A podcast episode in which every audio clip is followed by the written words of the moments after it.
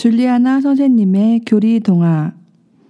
이 팟캐스트는 주일학교 교리교사와 어린이들을 위한 교리 동화로 의정부 교구 청소년 사무국에서 제작하였습니다. 안드로이드 팟빵과 애플 아이튠즈에서 들으실 수 있습니다.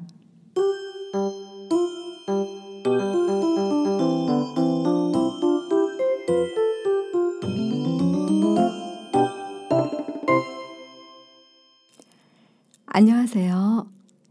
어, 우리 친구들은 몸이 더러우면 무엇으로 씻나요? 그래요. 물로 씻죠. 혹 연필로 글씨를 잘못 쓰면 무엇으로 지우나요? 맞아요. 지우개로 지우지요. 음, 혹시 여러분은 거짓말 하던 때가 있었나요? 쉬, 이건 비밀인데요. 선생님은 거짓말 했던 때가 있었어요. 아무에게도 말하지 마세요. 그럴 때 가슴이 콩닥콩닥 튀었죠. 얼굴도 빨개지고요. 그건 심장 옆에 보이지 않는 조그만 심장이 있는데 그것을 양심이라고 해요. 음, 거짓말을 하면 이곳에 빨간불이 들어와요. 그래서 얼굴이 빨개지지요. 음, 자꾸 빨간불이 들어오면 양심에 때가 생기고 더러워져서 병이 나요.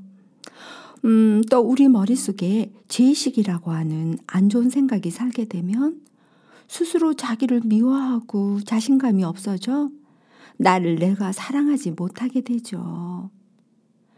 그래서 하느님께서 신부님을 통해 더러워진 양심을 보이지 않는 하느님 사랑의 물로 씻어주시고 하느님 사랑의 지우개로 안 좋은 생각을 지워주세요.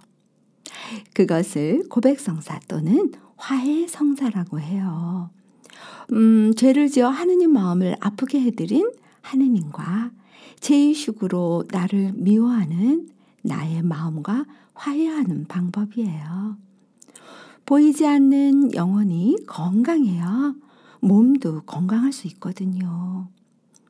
만약 실수로 거짓말이나 잘못한 것이 있다면 신부님께 말씀드리세요. 선생님도 그렇게 했거든요. 무슨 물이요?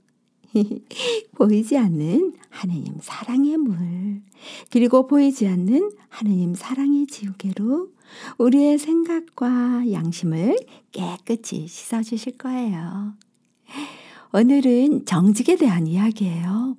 정직하다는 건 거짓말을 하지 않는 거예요. 자, 우리 이야기 여행 출발해 볼까요?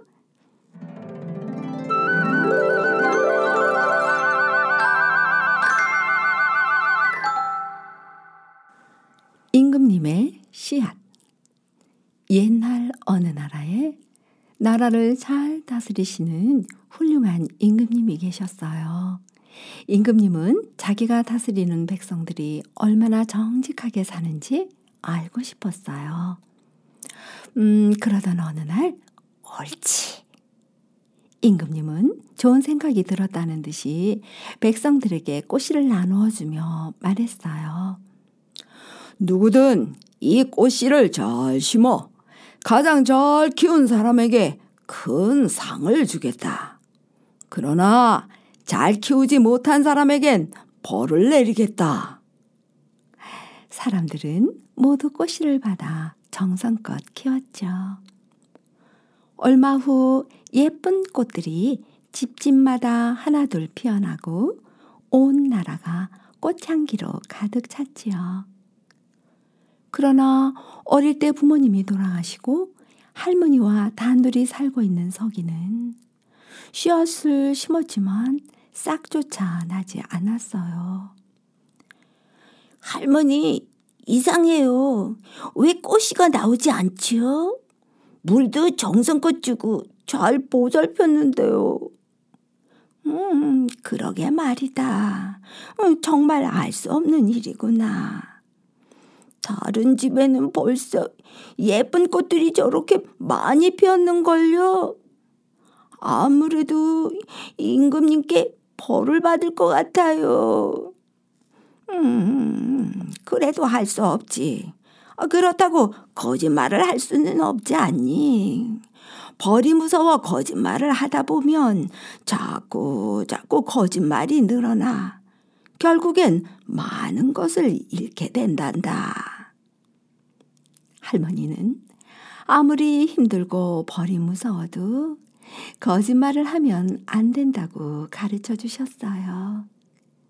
서기는 고개를 끄덕였지만 걱정이 되었어요. 드디어 임금님이 사람들이 키운 꽃을 보러 오시는 날이에요. 임금님은 집집마다 예쁘게 피어난 꽃들을 보며 웬일인지 별로 기뻐하지 않으셨어요.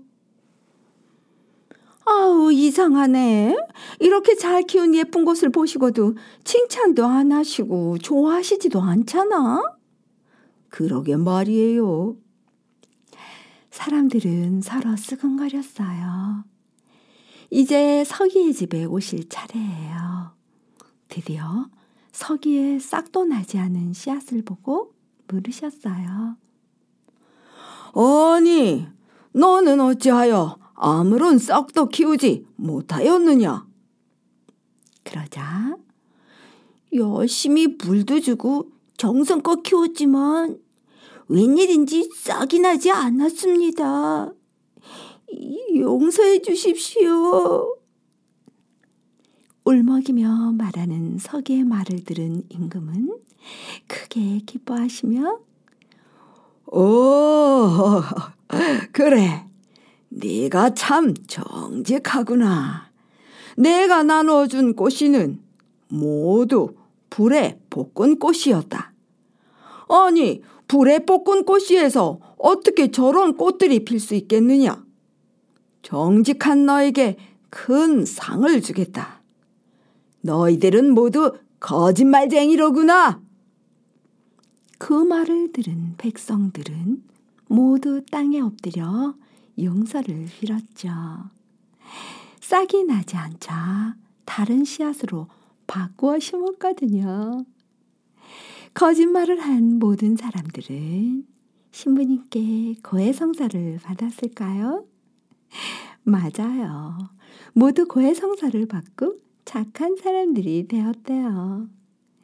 서기가 임금님께 어떤 상을 받았는지 궁금하지요?